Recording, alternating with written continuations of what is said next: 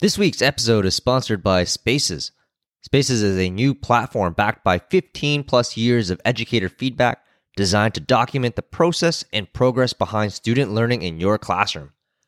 Join the Spaces community to connect with educators across North America and gain access to free teacher created resources, help educators who are just starting out on their journey, and learn new things from teachers who have been there before.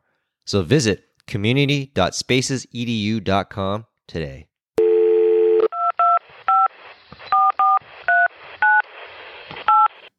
Uh, is this the teacher hotline?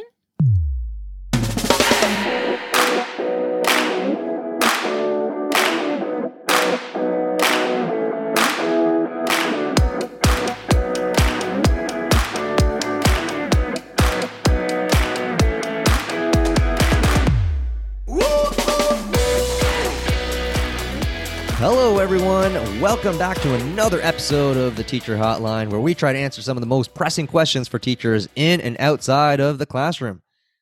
Today, our caller comes from Kaushal, a teacher from Alberta. Kaushal, how can we help you today? Hey Ron, I recently had a conversation with a teacher about how the school system focuses on teaching students technical skills like math, science, reading, and writing. Don't get me wrong, all that's important. But in my opinion, I think we need to focus on teaching students skills like learning to be resilient, failing and getting back up, self motivation, but more importantly, how to learn. Love to hear your personal opinion and expertise on how we can teach these skills in the classroom, parallel with our ministry curriculum. Thanks. Thank you so much, Kaushal. I am loving your question and agree with you a thousand percent. All the hard skills are absolutely important. But as educators, the heart of what we're trying to really teach students is how do we learn? Learning to be resilient, learning to stay motivated, learning to get back up. But as we all know, that is not an easy skill to teach. But there is one teacher that I know that is attempting to tackle that feat. So today I bring in Eric Janssen, an entrepreneur and faculty member at the Ivey Business School. At Ivey, Eric teaches sales foundation, new venture creation, and a course he designed himself called Hustle and Grit. Eric was recently awarded the HBA Ivey Teaching Award for Outstanding Impact as an Ivey instructor. Eric has always had a knack for teaching because upon graduation from his undergrad, Eric also taught a course called Business 1220 at Ivey and was awarded the Teaching Honor Roll Certificate for exceptional course ratings.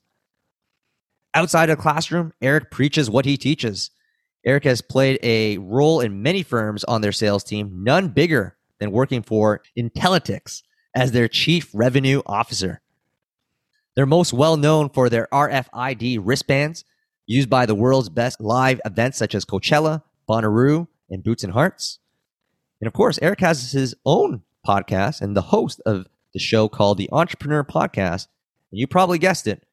Eric is also a proud graduate from the Ivey Business School with his HBA and MBA. Eric, welcome to the show. Thank you for having me. Good to be here. First off, I, I, I just I know we were saying this offline, but I feel like I gotta say this online as well. But I feel like our paths have always come so close together, but it's never actually crossed. Uh, Eric, for those listening out there, was one year older than me, so we were in the same building at the same time at Ivey. Uh, we both taught the same course, Business 1220, but just never at the same time. Uh, and here we are now. Uh, Eric is teaching at Ivey, and a lot of my grade 11 and 12 students are now gone through Ivey, taking his courses. Uh, so it's really cool to actually finally get a chance to chat with you. The, once the teaching bug gets you, it's hard to forget about it, eh, Ronald? Absolutely. Uh, Eric, why don't we jump into this? Uh, there's lots to talk about today. Uh, but before we dive into the caller's question, I think it's important to give the listeners some context to the courses that you teach. And I'm really fascinated by some of the stuff that I've read, um, especially this course called Hustle and Grit. Can you tell the audience a little bit about what that course is about? Yeah, sure. So, in I teach in the entrepreneurship area group. So this is a program and a series of courses for either aspiring entrepreneurs or entrepreneurs. And schools have no shortage of courses that teach the skills of entrepreneurship, right? How do you build a strategy? How do you come up with a good idea? How do you screen it to make sure that it's good? How do you bring it to market? There's a bunch of different ways to teach that, and virtually every entrepreneurship program teaches those types of courses. What they don't teach are a lot of the softer skills. You know, how do you how do you stay sane when you're become really busy? How do you deal with mental health issues? Uh, how can you, what actually motivates you as a human? Um, instead of just sticking your head and working all out, you know, 80 hours a week for the next decade, maybe you should give some thought to what you actually want out of your life before you jump into it. So I think uh, entrepreneurship is really a personal growth engine disguised as a business pursuit. So this is like everything that I wish I would have learned before jumping into my entrepreneurial journey, everything I wish I would have learned in business school, actually in business school. And that's those are some of the lessons that we focus on. I'm so happy that you have that mindset as an educator because I think oftentimes as teachers we forget what the end goal is and you know you hear this feedback so many times from students. We want to learn stuff that we want to use and can use in the real world. And a lot of the things that you talked about kind of hits on those points. So I want to talk about an assignment that I read online, which I thought was so fascinating. Uh, I read an assignment called the Rejection Olympics, where they have bingo cards and you put students in positions where they are going to get rejected. Like, for instance, what I read was ordering a pizza in a donut shop.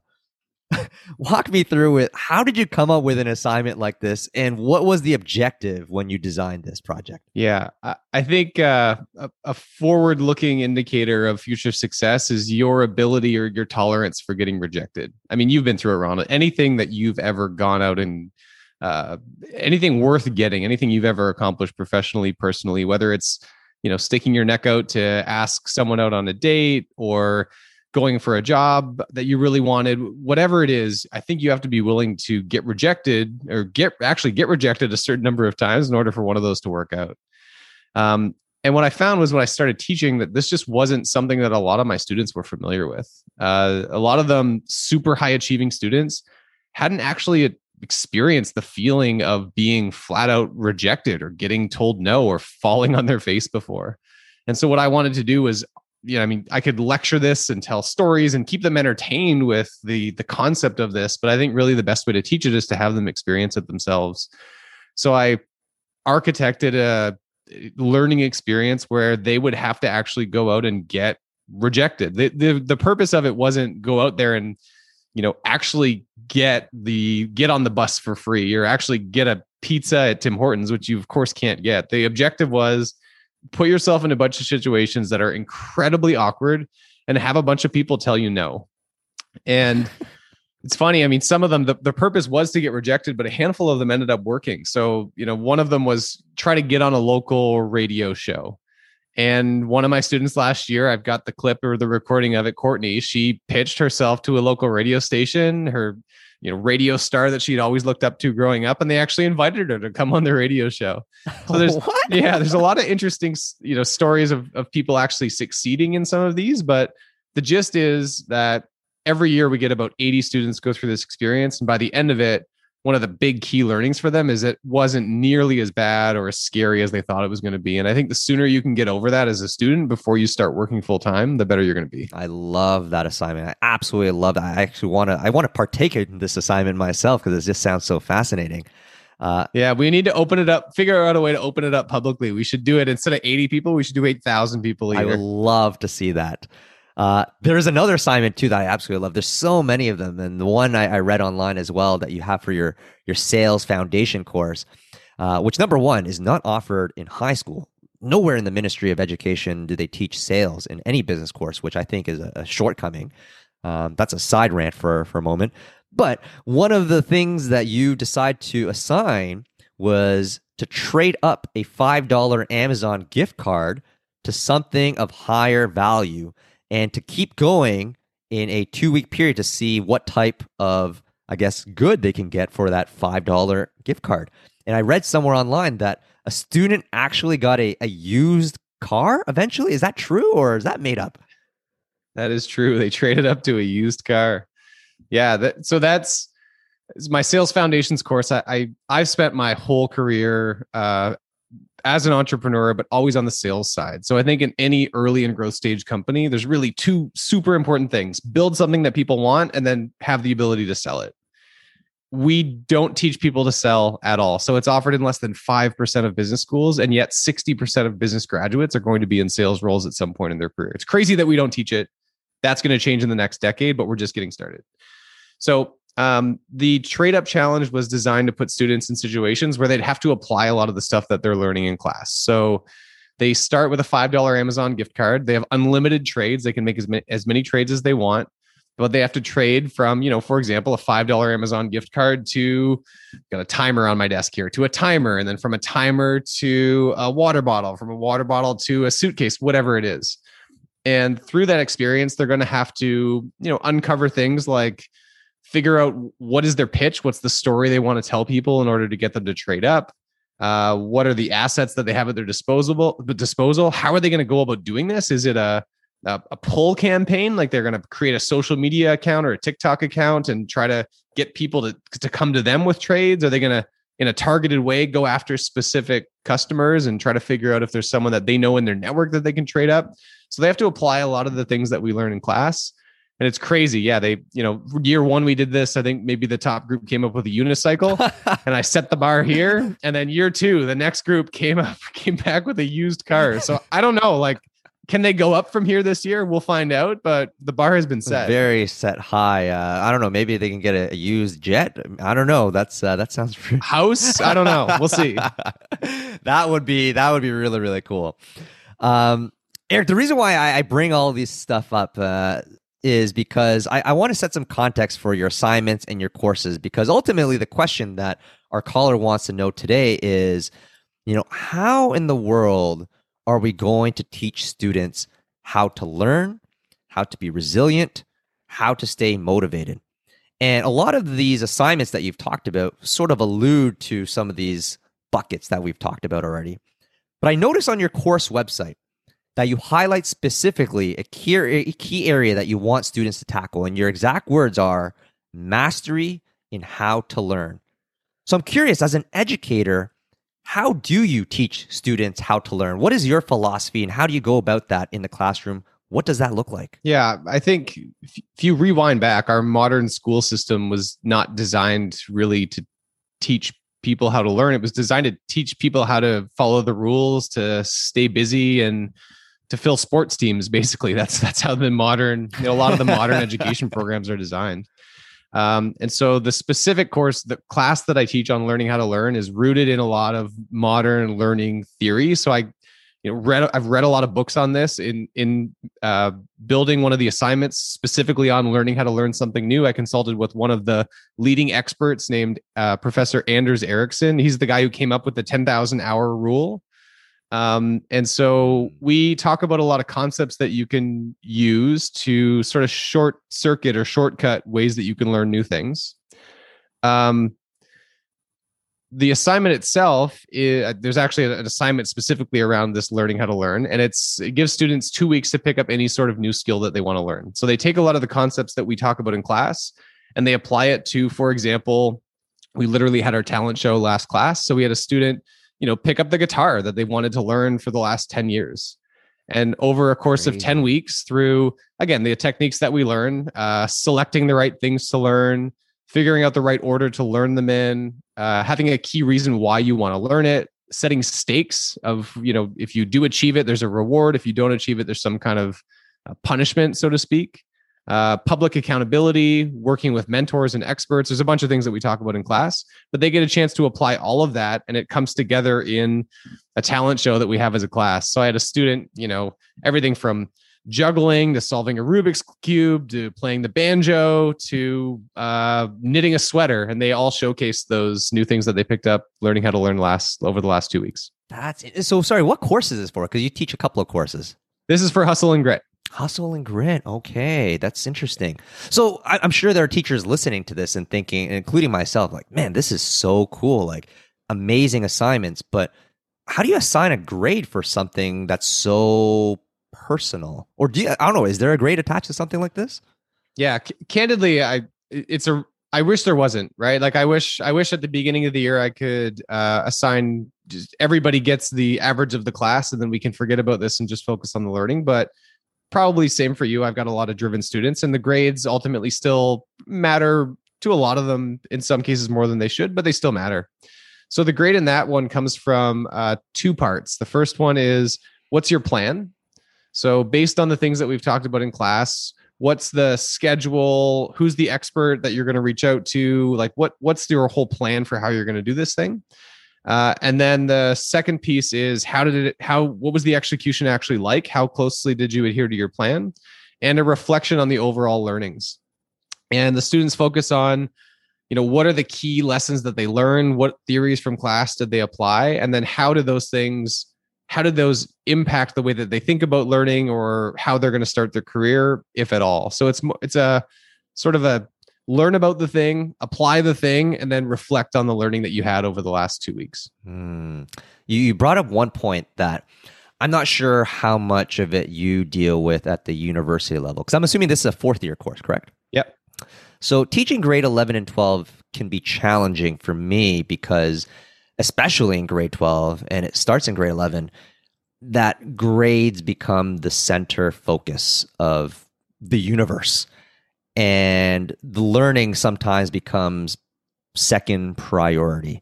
And that makes it very difficult to teach and for students to learn because I find sometimes students put those blinders on and they kind of skip the whole process and they try to get to the the end, right? They, it's not about the journey, it's about the end destination for them.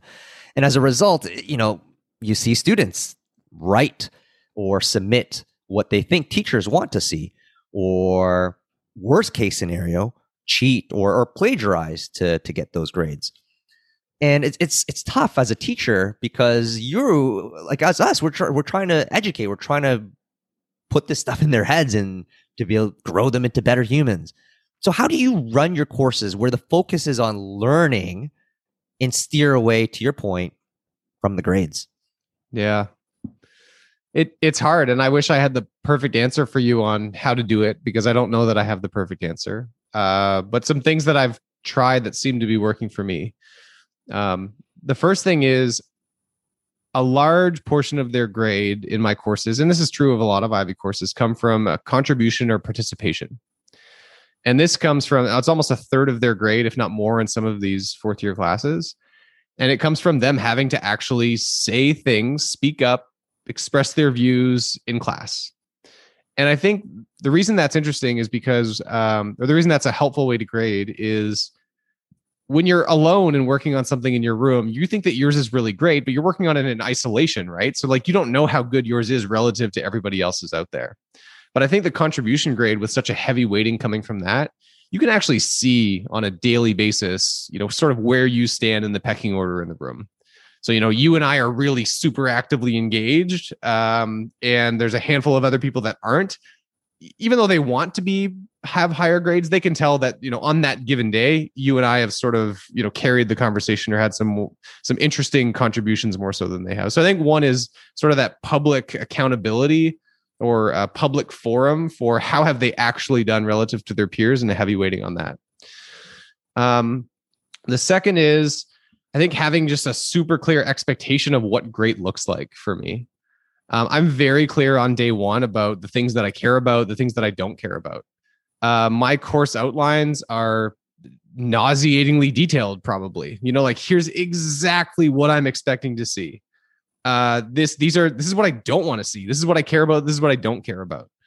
Um, so I think for me, being really explicit from day one about what I'm expecting. And this goes for even rules in my class, you know, like what what I care about as a person and what I'm like as a person. And if this doesn't sound like it's for you, then you should probably not be in this course. You know, you should drop it before the ad drop deadline. And every single year there's a handful of students that do. And that's great because they probably would not have done well in the course. They would have been an energy drainer for me, and they probably wouldn't have done well in the course. Um, another example, Ronald, you can see about you can you can see your viewers won't be able to see, but I've got a cell phone jail. Yes. Okay, so there's a little plastic jail where I I literally take my phone before I do something like this and I put it in the cell phone jail. And that's a way of me telling my brain that like for the next however long, this is you and me and I'm not going to worry about what's going on over there. That is something that I have a really strict policy on in my classes. So you know, for better or worse, I think this is kind of sad, but I think the ability to give somebody your attention is actually going to be or is a competitive differentiator. You can sit in the room and look somebody in the eye and have a conversation and pay attention. That will differentiate you as a student or as a job candidate. And so I that's one of my rules is like if you if you pull your phone out in class, I'm going to call you on it in front of everybody. If it's an important thing, you should leave and take care of it. But if you're here, you have to be here. And so I think like being super clear about what my expectations are from students from a rules perspective or from a grading perspective right from day one is a good way to, for me at least, it has been a good way to head off any of those challenges or pushback you might get on the grading.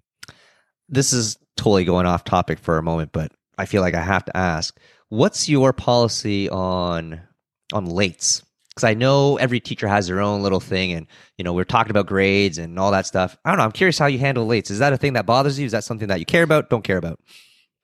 Um, I'm not as strict on that uh, as I am about a lot of other things. They they do get like penalized for it. So every class when it starts, same as you probably, I'm yeah. I take quick attendance, and whoever's not not there gets circled. Uh, and if they come in a few minutes or seconds late, you know, they I've obviously circled them to show that they are not there, but I will make a note later on that they've been late. So if every they get call it 40% of their grade in some cases comes from contribution, half of that grade comes from them just showing up and being on time. So they will get penalized for it. Um, but I generally don't make a case of, you know, stopping class and centering them out in front of a lot of people. Um, I just, I guess my default is I just, you just never know what someone has been through. You know, I, I always think of like, my first instinct is like, you jerk, why are you late? And then I immediately think like, what if they're coming from an, a, a medical appointment or they're coming from like, there's a, there's probably a reason that they're late. So I, I generally don't center people out for it. Uh, they'll sometimes message me after and apologize for it or before, but I just haven't seen it because I've been prepping or something. Um, and and but they do get penalized for it in their grade unless they give me a, a good excuse afterwards. Right. You talked about keeping the students' attention, and you you use the the phone jail as kind of one example of of doing that. But the one thing I read in the article when you were awarded this very prestigious award at Ivey for being one of the best instructors, and they, they quoted you. And I want to read this quote word for word, and I, I want to have a conversation about this. Uh, you we talk about entertainment, and you said in my role as an educator, I have to be a part entertainer. I think it's my obligation to keep the attention of the students. Part of that is packaging up the content in a way that makes students want to learn. I could not personally, I, I could not agree with that statement more. So bravo, Eric Janssen. That is incredible. I, I fully support this. But at the same time, I understand that it can be a controversial statement because I'm sure there are teachers out there that don't see themselves as entertainers or do not want to be entertainers. So, when you made that statement, I want to ask you why do you think being a part time entertainer is necessary in the classroom to be, you know, uh, perhaps a, good educator? So, a few things. Um, I came from the music business, and I know that the average price of a concert ticket in the States is around $125. And when I first started teaching, coming out of the music business, I thought, just for fun, let me calculate what a lot of my students are paying on a per hour or per class basis to be in my class. Ronald, it was at least double the price of the average concert ticket. And I thought, my gosh, like if they are, and this is not true. They're paying for a lot of other things aside from just, you know, my course. But if you, if I broke it down on a per hour basis, I feel the obligation, whether I should or not, I feel the obligation to deliver double the value of a concert in a three hour class. So a lot of my classes are, are two to three hour classes. They're long classes. So firstly, I just I feel that obligation because I just came from industry. I know that people pay such good hard earned money. a lot of people borrowing money, right? That isn't even their own to just be there. So I, I feel that I need to deliver on that promise to them. That that's one thing.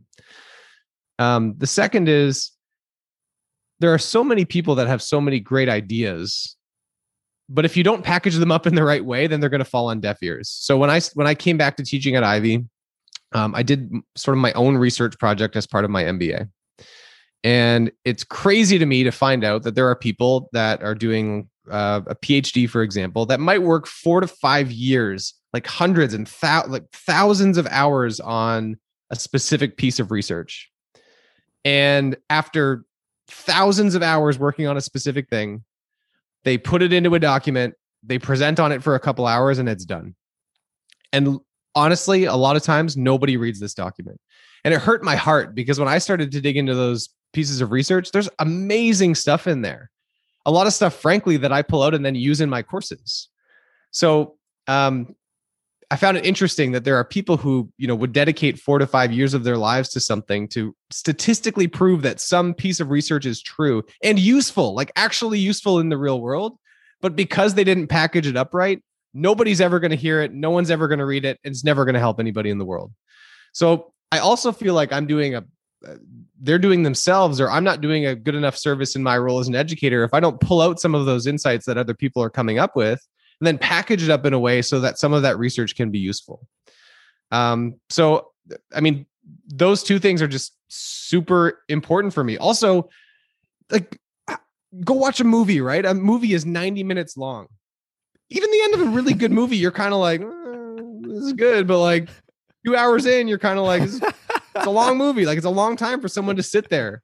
So, like, I just couldn't imagine doing what I do and not adding an element of entertainment, making it interesting, making I uh, get sound effects and different backgrounds and videos and variants all over the place because I think if you don't do that, you're just going to lose the attention of your audience.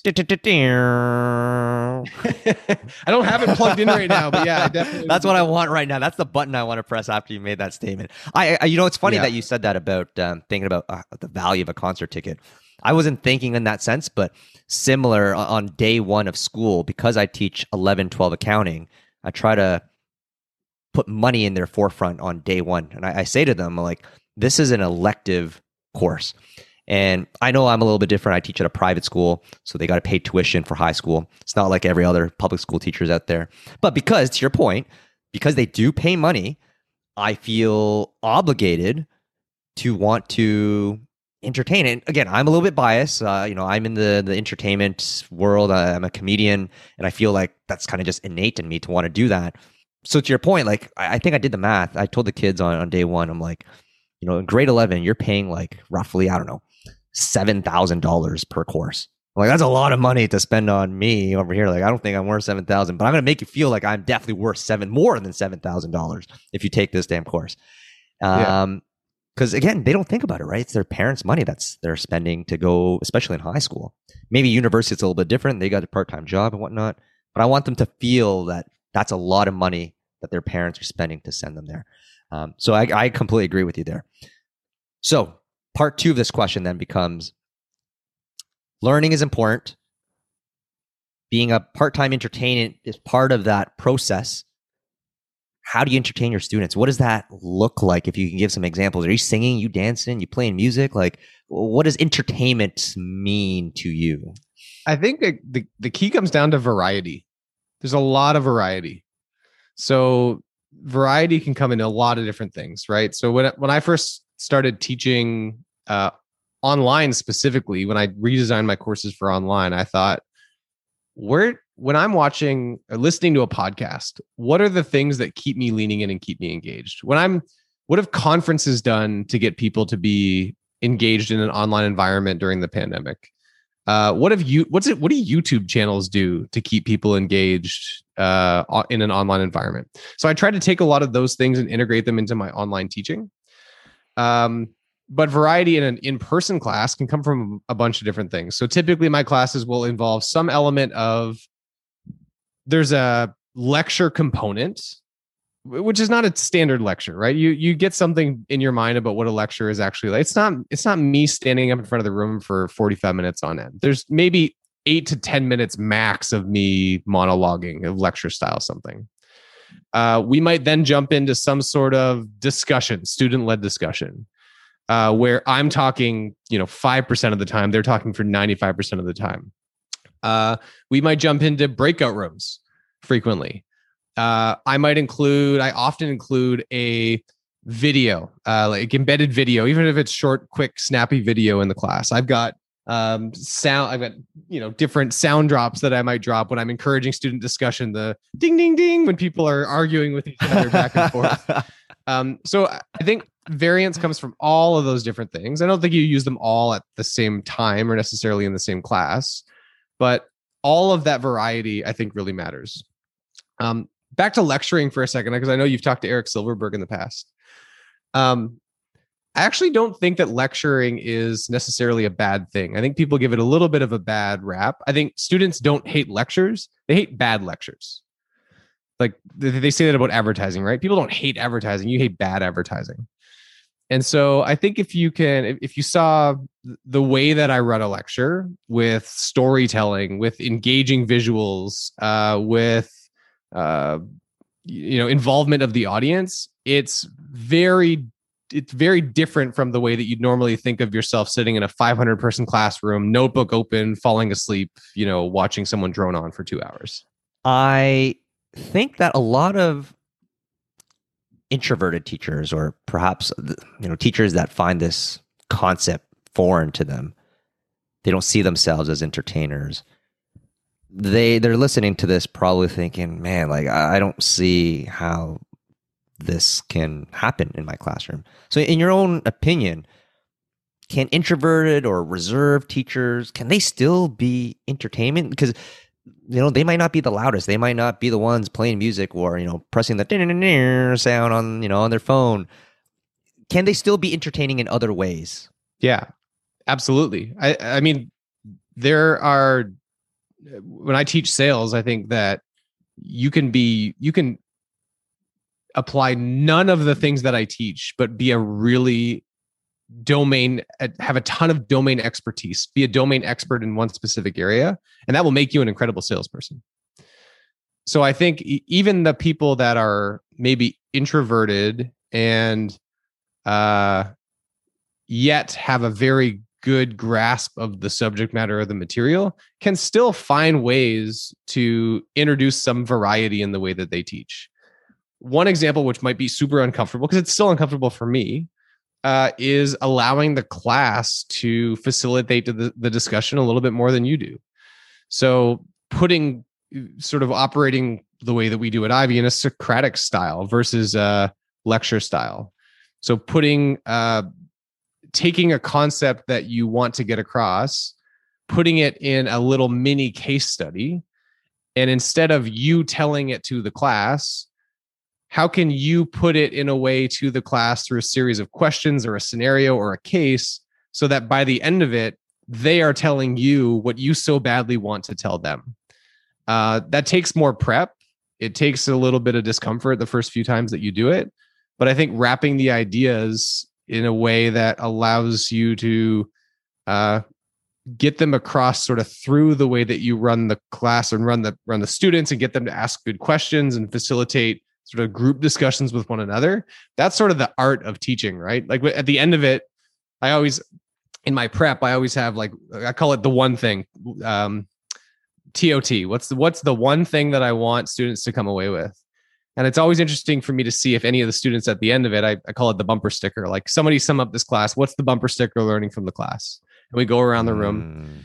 and it's always an, a win for me, right? When you don't explicitly say exactly what you want them to get out of it, but inevitably someone in the class is going to say, you know, the one thing that I got out of this class was you got to be really picky about who your customers are. You think that as a salesperson, you should be begging mm. everybody for the business, but no, actually, you need to be specific about who your customers are and go try to find them. And it's okay to say no to people. And when someone tells you back what you so badly want to tell them through a lecture, for example, that's the win. That's the win. And I think anybody can find a way to do that. It doesn't need to be with, you know, video and sound drops and all that other stuff. Eric, I'm looking at the time. Uh, we are definitely running out. I feel like we could talk for another half an hour if we wanted to. Why don't we wrap things up? Um, why don't we? Uh, I want to know. Is there anything exciting right now going on in your class? Any projects that you're about to assign uh, that you just assigned? Uh, what's going on in your classroom at this very moment? Well, we just wrapped up our talent show uh, and students got a chance to see the skills that they had developed over the last two weeks. Uh, between now and next class, they'll be voting on who's going to get the Send It Award, which is the person that just threw caution to the wind and went all in over the last two weeks to learn a new skill. So next week I'll be awarding them with uh, I think it's a hoodie that I got. It's from a brand called Seek Discomfort, and so I'm excited to see wh- who the winner is going to be from the talent show. Who's going to win the Seek Discomfort award this year? That's what I'm looking forward to next week. That sounds really exciting. And uh, I mentioned at the beginning of the podcast that you have your own podcast as well. Uh, do you want to share with the audience what that is about and where they can find it? Sure. So it's called the Ivey Entrepreneur. And what we, Ivey is an amazing business school who has a, a, lot of fantastic alumni, and we always bring a lot of them back to the business school. Uh, we just thought it was bizarre that, you know, why have them back for a room of 50 people when these are really amazing ideas and great stories that we should probably be sharing with a wider audience.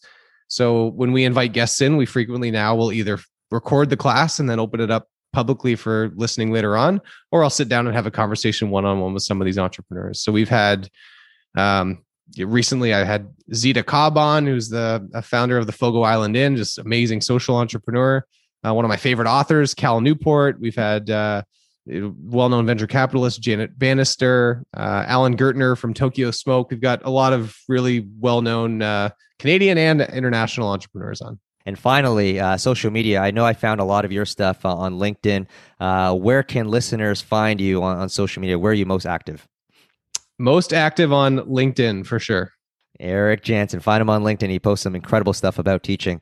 Uh, so, Eric, I just want to say thank you so much uh, for for coming in today. This is uh, honestly, like I said, you've been on my uh, list of people to reach out to. So, I've been so happy to be able to have this conversation with you and talk about learning, talk about teaching, um, and just having a great conversation. So, thank you so much if we can help and inspire some more teachers, Ronald, then it was definitely worth the investment. So thanks for having me. Hope to see you in person sometime. I know we've only met virtually, so hopefully we can make that happen. That would be great. Uh, and thank you to all of our listeners out there for tuning in. If you enjoyed today's episode, feel free to follow us on Facebook and Instagram for more episodes coming up. And of course, don't forget to click on Apple, the subscribe button, uh, Apple, Spotify, and Google Podcast for more updates. Guys, thank you so much, and we'll see you all next week.